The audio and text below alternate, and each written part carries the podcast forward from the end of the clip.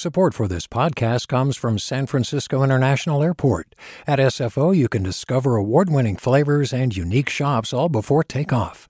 Learn more about what's at SFO at flysfo.com. Hey, it's Glynn Washington from Snap Judgment. And if you love what you're hearing, and I know you love what you're hearing, please consider becoming a KQED member special access to cool events, behind the scenes footage, and so much more. Plus, you'll sleep better at night knowing you did your part for the community you depend upon. It's in you. Please be in it. Visit donate.kqed.org slash podcasts to sign up now. That's podcast with an S. Thanks. From KQED.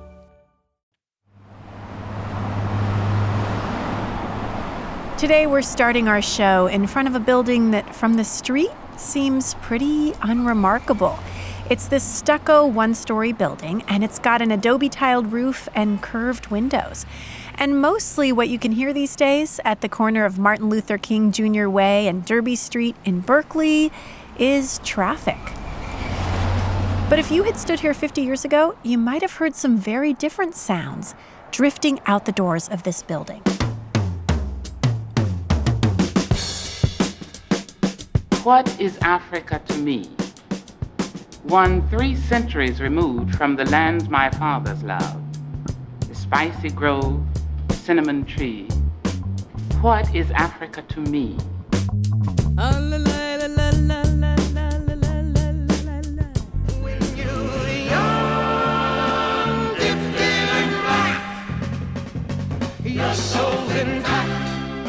This place was a California cultural landmark that hosted dozens of high profile artists and thought leaders. People like Maya Angelou, Nina Simone, and influential folk musician Odetta. But it lasted for just a few short years. I'm Sasha Khokha, and it's the California Report magazine. And today I'm co hosting the show with my colleague Marisa Lagos, who's a political correspondent for KQED, where we produce the California Report. Hey there, Marisa. Hey, Sasha. Very excited to be here. You know, you and I have been teaming up on some episodes of this show looking at race, identity, and history here in California. And today we're going to visit the Rainbow Sign.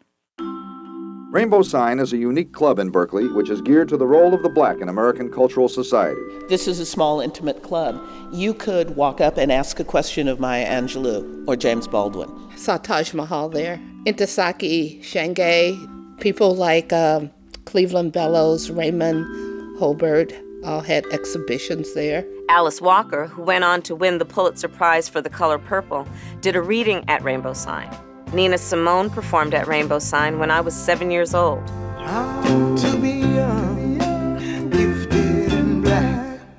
You might recognize one of those voices as Vice President Kamala Harris.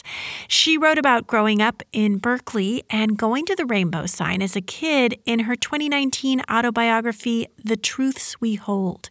Here she is reading from the audiobook. Families with children were especially welcome at Rainbow Sign, an approach that reflected both the values and the vision of the women at its helm. Kamala Harris's election made us start thinking about the rich history of this cultural center. It's a place most Californians haven't even heard about. Yeah, and the Rainbow Sign has this incredible legacy. There are so many famous people who performed and visited there, and it cultivated so many artists and leaders. But it was also a place where people could experience joy. It wasn't just about Black pain and the suffering of folks of color, but it was really about celebration. And more than 40 years later, that's all still relevant as we continue to reckon with our country's shameful racism and think more about the need for people of color to have safe spaces. We also know that the conversations happening now were built on years of previous work. We're talking political, cultural, artistic. So we wanted to take our audience back to another era full of upheaval to the 1960s and 70s in the Bay Area. And remember, this was at the height of the Vietnam War, the free speech movement, black nationalism, and Berkeley was right at the center of so many of those social movements. So we are at the corner of Martin Luther King Jr. and Derby Street in front of what was Rainbow Sign, a black cultural arts club between 1971 and 1977. Today, it's a mental health center run by the city of Berkeley. And last year, it was being renovated. And we were able to take a tour before it was open to the public with someone whose memories of the place run deep. My name is Odette Pollard, and my parents, Henry and Mary Ann Pollard, started at Rainbow Sign in the 70s. Odette hadn't been in the building for more than 40 years since she was a teenager. It was painted, it was very warm, the yellows and the gold. So when you walked in, it felt very much like you were walking into somebody's living room. It's a big place. Much of the inside has now been rebuilt into cubicles and office spaces, but the main concert hall is still there. It has a church like feel to it echoey wood floors, tall ceiling beams hand painted with a delicate floral pattern. It's beautiful. There was an energy um, in here. There was that feeling of movement, right? There was action, things were happening. It, it wasn't stagnant at all. While some of the performers who came through there were already established, the Nina Simones and Josephine Bakers, others were at the very start of their careers, with only a whisper of their greatness to come. Like blues singer Taj Mahal. Here he is performing Leaving Trunk. It's a song from his very first album, released back in 1968.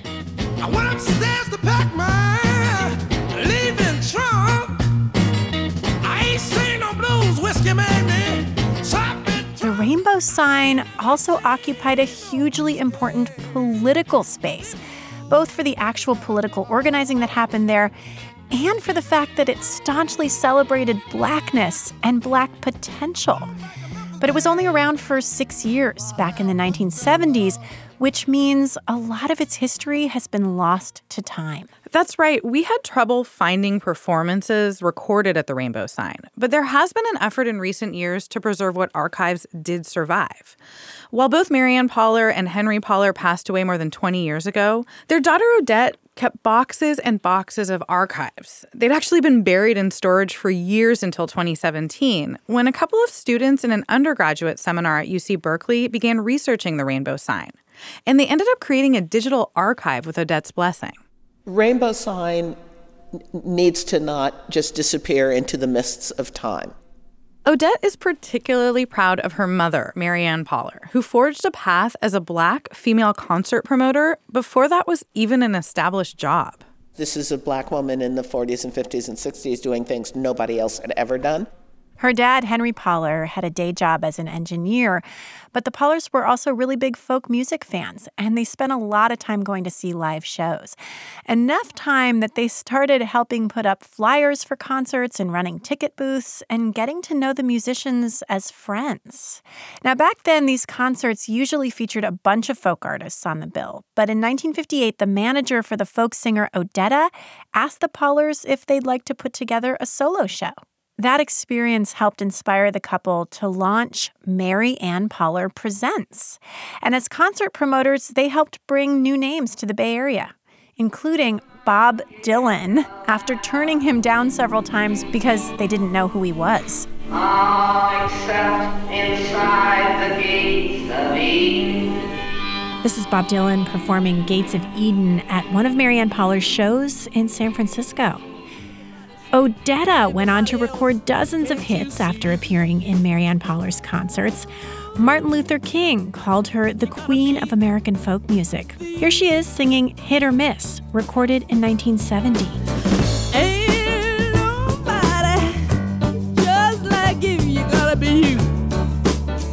Baby, hit or miss. The Pollard's daughter, Odette, who was named in part after Odetta, recalls her parents booking a veritable who's who of 1960s folk and rock music. Judy Collins, Joan Baez, uh, Mimi Farina, the Clancy Brothers, and Tommy Makem. She even did the Modern Jazz Quartet, Peter, Paul, and Mary, the Weavers, Frank Zappa, and the Mothers of Invention. By the way, that's Zappa's 1970 recording of Transylvania Boogie. Says her parents' success didn't just lie in their ability to recognize talent. She describes a cozy, intimate relationship between these artists and her parents and their broader group of friends. She says many of them would end up crashing at her family's house. After most of the concerts, there was a party at, at my parents' house. They're very, very social.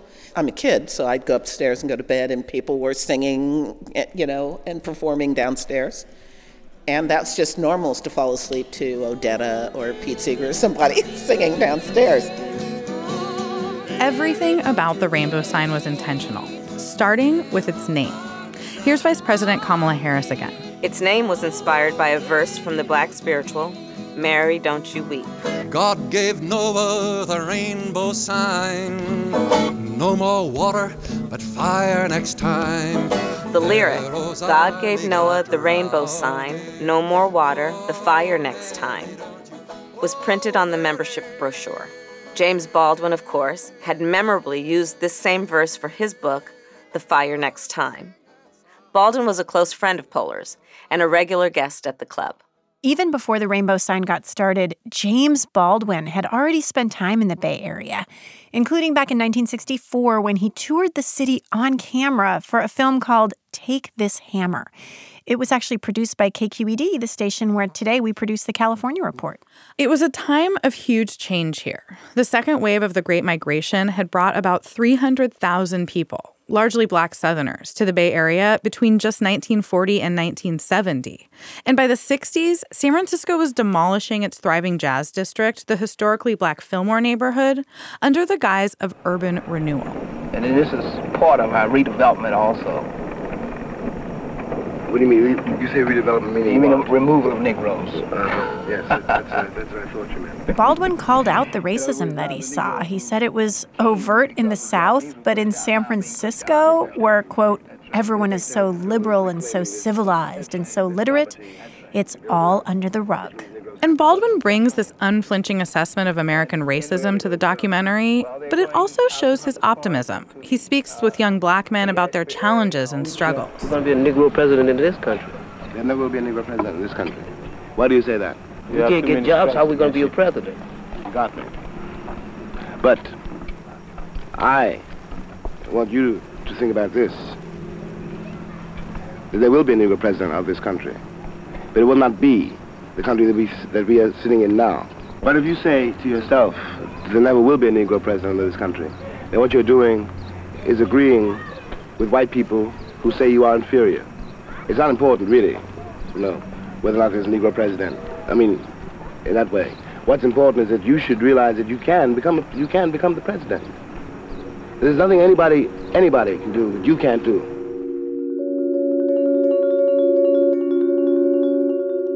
Course, we did end up finally having a black president about 50 years later, and now we have the first black and South Asian vice president. Kamala Harris. And she says she learned lessons at the Rainbow Sign that helped her go on to break barriers. It was where I learned that artistic expression, ambition, and intelligence were cool. It was where I came to understand that there is no better way to feed someone's brain than by bringing together food, poetry, politics, music, dance, and art. Kamala Harris writes about dancing at home to versions of the Nina Simone song Young, Gifted, and Black, and about seeing Nina Simone perform at the Rainbow Sign when she was just seven years old. Nina Simone hung out at the Rainbow Sign, as did Berkeley's first black mayor, Warren Widener. And in 1975, Mary Ann Pollard invited both the singer and the mayor there for a special ceremony so he could proclaim Nina Simone Day in Berkeley. The press conference will be held at 10 a.m. at Rainbow Sign on Friday, the 31st. You'll be presented with a proclamation from the city of Berkeley, presented to you by the mayor of Berkeley, Warren Widener. Well, I, Warren Widener, mayor of the city of Berkeley do hereby proclaim Friday, March 31st, 1972, as Nina Simone Day, in appreciation of the great dignity, bearing, and uniqueness of Miss Simone, and in recognition of her exceptional contribution to the Rainbow Sign, the Black Cultural Center of the city of Berkeley. Nina. When Mayor Widener honored Nina Simone at the Rainbow Sign, local TV station KPIX covered the event. I can only say that I'm stunned and I'm pleased and I'm. That's it. Thank you very much. From ages three on, know that song by heart. Young, gifted, and black. So, the legacy of Rainbow Sign is that there was more going on in the world and in the world of people of color than most people know about, period, and earlier. If you look at history, you would think nothing happened unless you were European. And that's simply not accurate. The crux of the rainbow sign, Odette Pollard says, was not black nationalism. It was about building a multiracial space rooted in celebrating black culture. Rainbow sign does not exclude non black people, you know, either from membership or from attendance. Odette's mom, Mary Ann Pollard, died in 1999. But in a 1974 interview, she talks about this approach of being black centered but inclusive. But we do specify that it's black oriented, which I explain by saying we set the table and anyone can eat at it. But we do set the table. Sculptor and graphic artist Elizabeth Catlett showed at the Rainbow Sign in 1972. That was covered by KPIX as well. Artists generally project themselves towards galleries and buyers or collectors. But I want to talk about the relationship of the artist to the community, especially the black artist to the black community. And the exhibits and performances and shows weren't just for adults. The Rainbow Sign welcomed kids. Right. Kamala Harris and her family spent many evenings there. My mother, Maya, and I went to the Rainbow Sign often. Everyone in the neighborhood knew us as Shyamala and the girls. We were a unit, a team. And when we'd show up at the Rainbow Sign, we were always greeted with big smiles and warm hugs. That was part of Mary Ann Pollard's vision. She wanted to let artists interact with and inspire young people, not just perform and move on to the next concert hall. We want to put these heroes together with the children, Mary Ann Pollard told the Berkeley Gazette back in 1975. She went on to say, No kid who wants to be a painter can say no to math. If a kid doesn't like to read, put him together with a poet. And Kamala Harris remembers high school kids meeting and interacting directly with guest speakers and performers in an intimate space. Kids like me, who spent time at Rainbow Sign, were exposed to dozens of extraordinary men and women who showed us what we could become.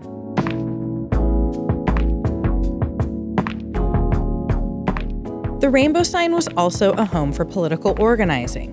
Guests ran the gamut from black nationalists to more moderate political leaders, including Huey Newton, Winnie Mandela, and Shirley Chisholm, the black congresswoman who launched a historic run for president. Those of you who have been neglected, left out, ignored, forgotten, or shunned aside for whatever reason. Give me your help at this hour. Join me in an effort to reshape our society and regain control of our destiny as we go down the Chisholm Trail for 1970. And it was where a group of women founded the Powerful Black Women Organized for Political Action, or BWOPA. It's a group that still exists today and has helped foster generations of black female leaders, including Kamala Harris. The woman who's led BWOPA for four decades as president, her name is Dezie Woods Jones. She says she and the other original members of her group didn't have big expectations when they first called a meeting at the Rainbow Sign back in 1971. See how many women we can get that would be interested in politics, being engaged in politics, not necessarily running, but just being involved.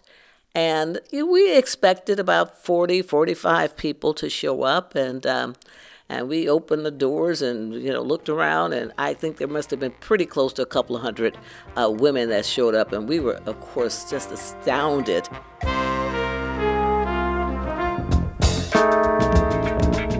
That enthusiastic response spoke to the energy and excitement among black women who were tired of just doing the grunt work behind the scenes. You know, we would do all the fundraising, we would walk the precincts, we would go in office and do the mailers. They wanted to have a seat at the table themselves. And yet, when it came to the public policy and really uh, people making the decisions, even among our strong black men supporters, women were sort of dismissed. And so we kind of didn't, you know, that didn't sit too well for some strong black women. She says the energy in the room at that first meeting was palpable. And while the political organizing group outlived the rainbow sign, It was no coincidence, Dezie Woods Jones says, that the group got its start there. It was the right place at the right time for this to grow out of it just ended up being kind of the gathering place. I mean, you would go in the rainbow sign at any given day or time and not know who you may run into. Odetta may be there performing, and uh, people just sort of like like going there. Plus, the food was good. The food, breaking bread together. It was a central part of the rainbow sign, and it was memorable enough for the vice president to recall her favorite dishes decades later smothered chicken, meatballs and gravy, candied yams, cornbread, peach cobbler. Odette Pollard says some people came to the Rainbow Sign just for the food. Excellent, excellent food. My mom was a stunning cook, so the food here was very, very good. A menu from around 1975 details a lot of the choices that you could pick from. From entrees for $3 a piece, liver with onions, smothered steak, fried chicken complete with two side dishes buttered corn, lima beans, mashed potatoes, pickled beets, and onions, and a super salad. There was also a dessert menu blackberry cobbler, apple cobbler, bread pudding, sweet potato pie. There was something about pies, yes. And like most things at the Rainbow Sign, the restaurant's purpose went well beyond the obvious. Yes, it served as a gathering place to eat, but it was also a stepping stone for young people hired to work there. And they included men who had been recently paroled from San Quentin prison. Some actually went on to successful careers in hospitality.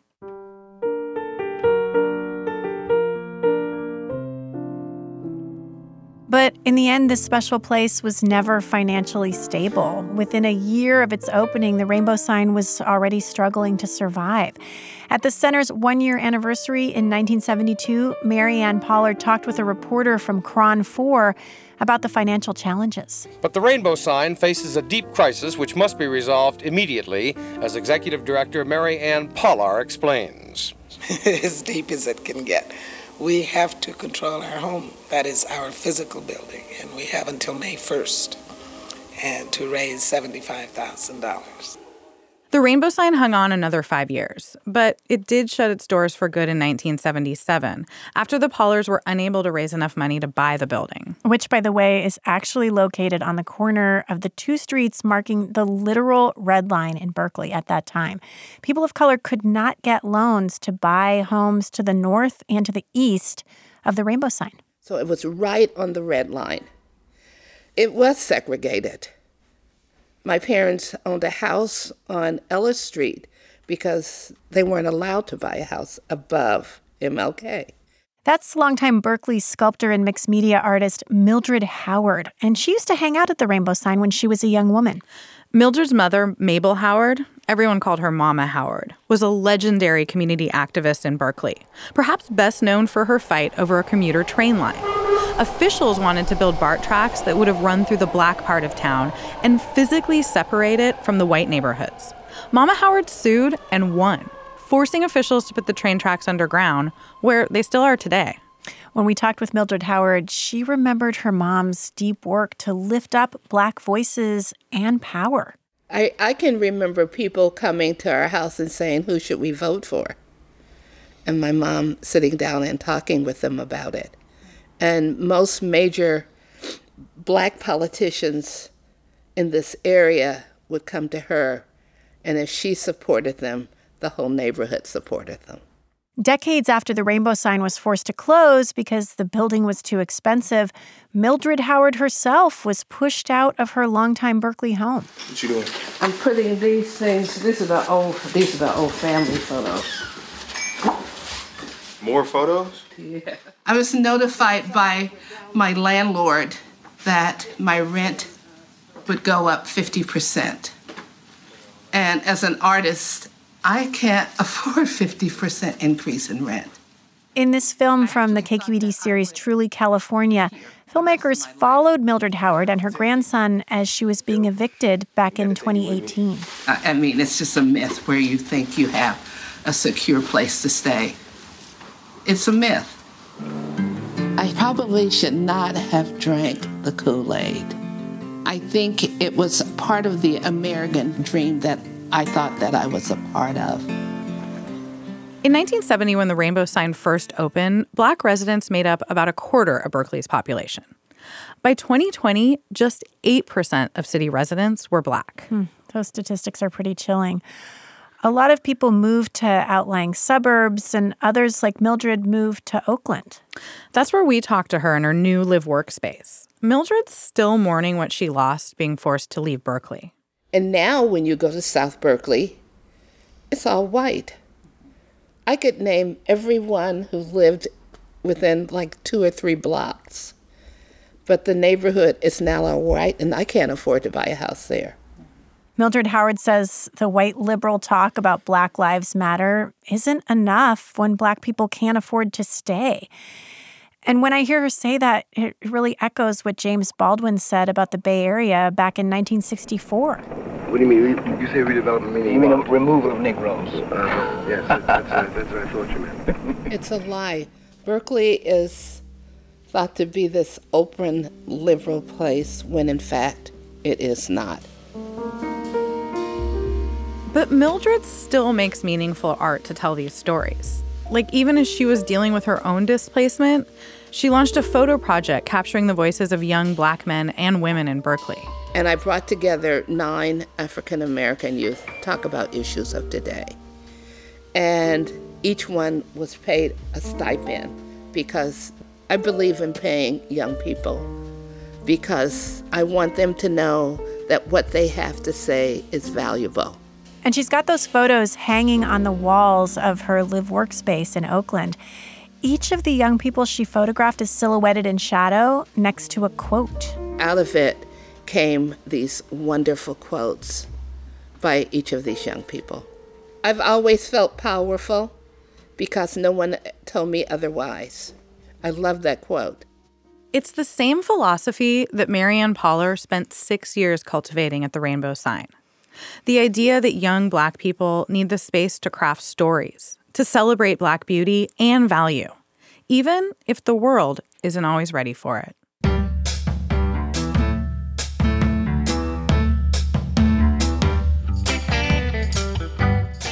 I'm Marisa Lagos. And I'm Sasha Khokha. And that's it for our episode about the history of the rainbow sign.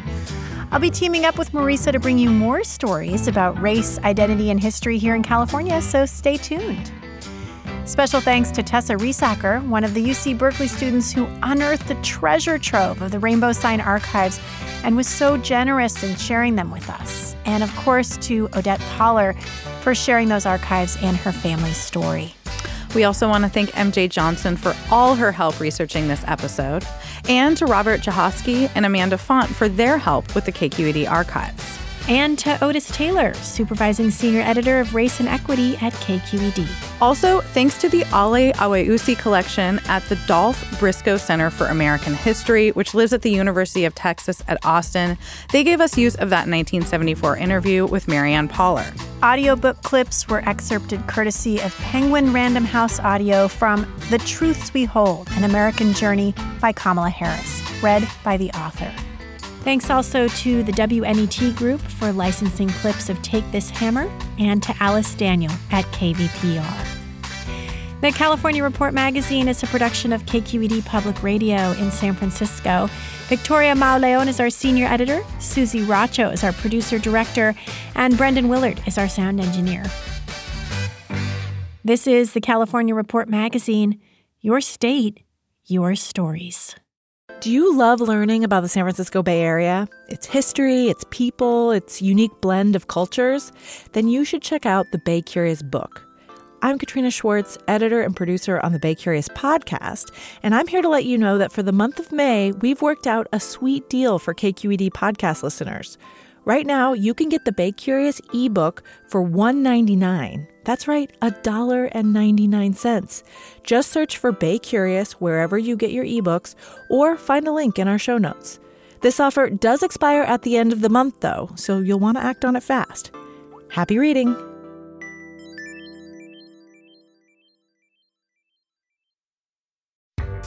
Hi there, I'm Rund Abdelfatah from Throughline.